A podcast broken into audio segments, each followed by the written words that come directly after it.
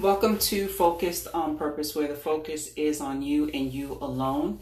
Thank you for joining me today for this week's new episode. The title of this episode is Expectations. Expectations in people will at times lead you to disappointment. That disappointment will then lead to offense. That offense will lead to unforgiveness. And then ultimately, that unforgiveness will lead you to bitterness. And bitterness, all by itself, can affect your body, your mind, and your spirit. The reading for this week's episode is coming out of Philippians chapter 1, verses 18 through 20. But I do encourage you to go ahead and read all the way down to verse 30, which I believe is the end of that chapter. You see, one thing that I am constantly learning in my personal relationship with the Lord in my own walk is that expectations in the Lord will always lead to His getting the glory and the salvation of souls, those who are around me on a daily basis, those who watch my videos, those who hear, listen uh, to my broadcasts, to my podcasts. But expectations in people in general won't always be satisfying and won't always be fulfilling because guess what? We as human beings are faulty. We fail in different ways and at different times. And so when we change our expectations to being from people to our expectations being in the Lord and in the Lord alone, Christ will be honored, whether by our life or even by our death. Kind of reminds me of when my grandmother passed away in 2012. Uh, I noticed that there were a lot of families, I should say, that were impacted by her passing that ultimately led to their recommitment to Christ or their decision to really start seeking after God in a in a different way, in a, in a brand new way. And so I, I know, I believe that Christ was honored even in the death of my grandmother. Standing firm on the word of God united is a clear sign to the world and to the enemies of God of their destruction and of our salvation. Like with this thing going on right now with the COVID 19, the coronavirus going on, I've seen so many different things that I can touch on, uh, but for time's sake, I'm not going to touch on it all. But I do see that there is a handful of believers, I should say, and, and I really do mean a handful because it's just that small. A handful of believers who are coming together despite what is going on. And I believe that because God is not a man, that he is able to lie, you know, um, that God cannot and will not fail. I believe that our unity and our decisions to stand firm on the word of God by itself is a clear sign to the world and to those who are considered the enemies of God that they are going to be destroyed and in fact we will be saved. And of course that um, alone is a sermon in itself. One thing I, well I should say not not one thing, but I want to kind of help you along the way as the Lord is helping me along the way.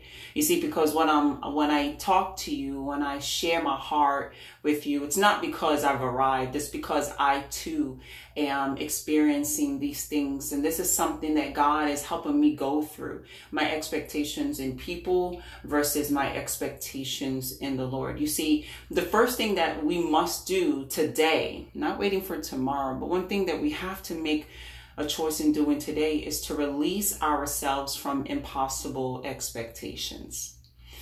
A lot of times, you know, we we don't give give ourselves enough grace. Um, we are our worst critic. You know, we are perfectionists, and when we don't get something right, or when we don't understand something, or we fail at a goal or whatever, we are really, really, really hard on ourselves.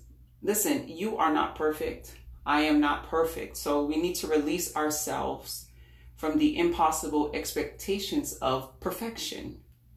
Number two, release others from fulfilling your expectations.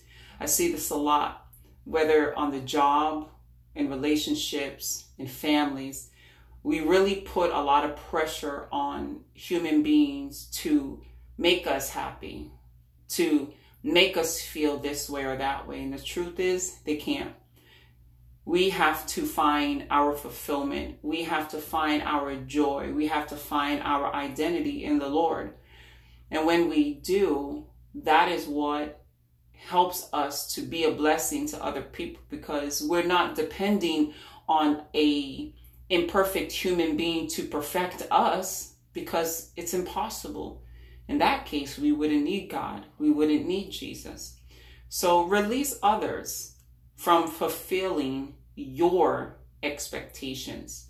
And number three, place your expectations only, I'm going to say that again, only in the Lord and allow Him to mature your pattern of expectations.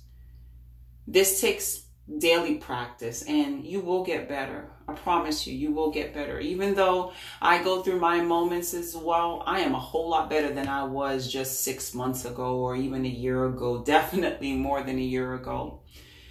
But again, it takes daily practice to place my expectations only in the Lord. And the second part of that is that I have to allow Him to mature my pattern of expectations. And that is something that you need to do as well. So, number one, release yourself from impossible expectations. Number two, release others, release everyone, I should say, from fulfilling your expectations. And number three, place your expectations only in the Lord and allow Him to mature your pattern of expectations. Peace is going to consume you when you release expectations.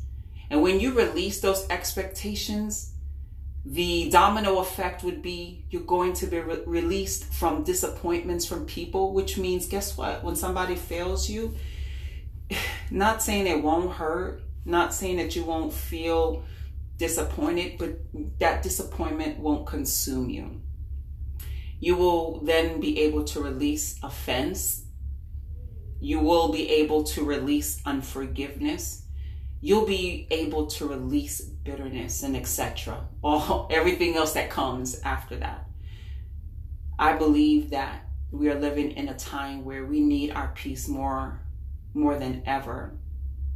And it's going to start with expectations. Our expectations and our hope needs to be placed only in the Lord. To hope is to cherish a desire with anticipation. Another word for hope is trust and reliance. Expectations actually is the act or state of expecting. Another word for expectation is assurance. These are the things that we can only get fully from the Lord, not from people. Because again, us as human beings, we fail one another all the time. So, my encouragement to you this day and for this week is to again read the Word of God in Philippians chapter 1, verses 18, all the way down to the bottom of the chapter, which should end in verse 30, and learn how to release yourself and everyone else from expectations. And learn to place your expectations only in the Lord and allow Him, please let Him in and allow Him to mature you, help you to grow so that you too can experience peace.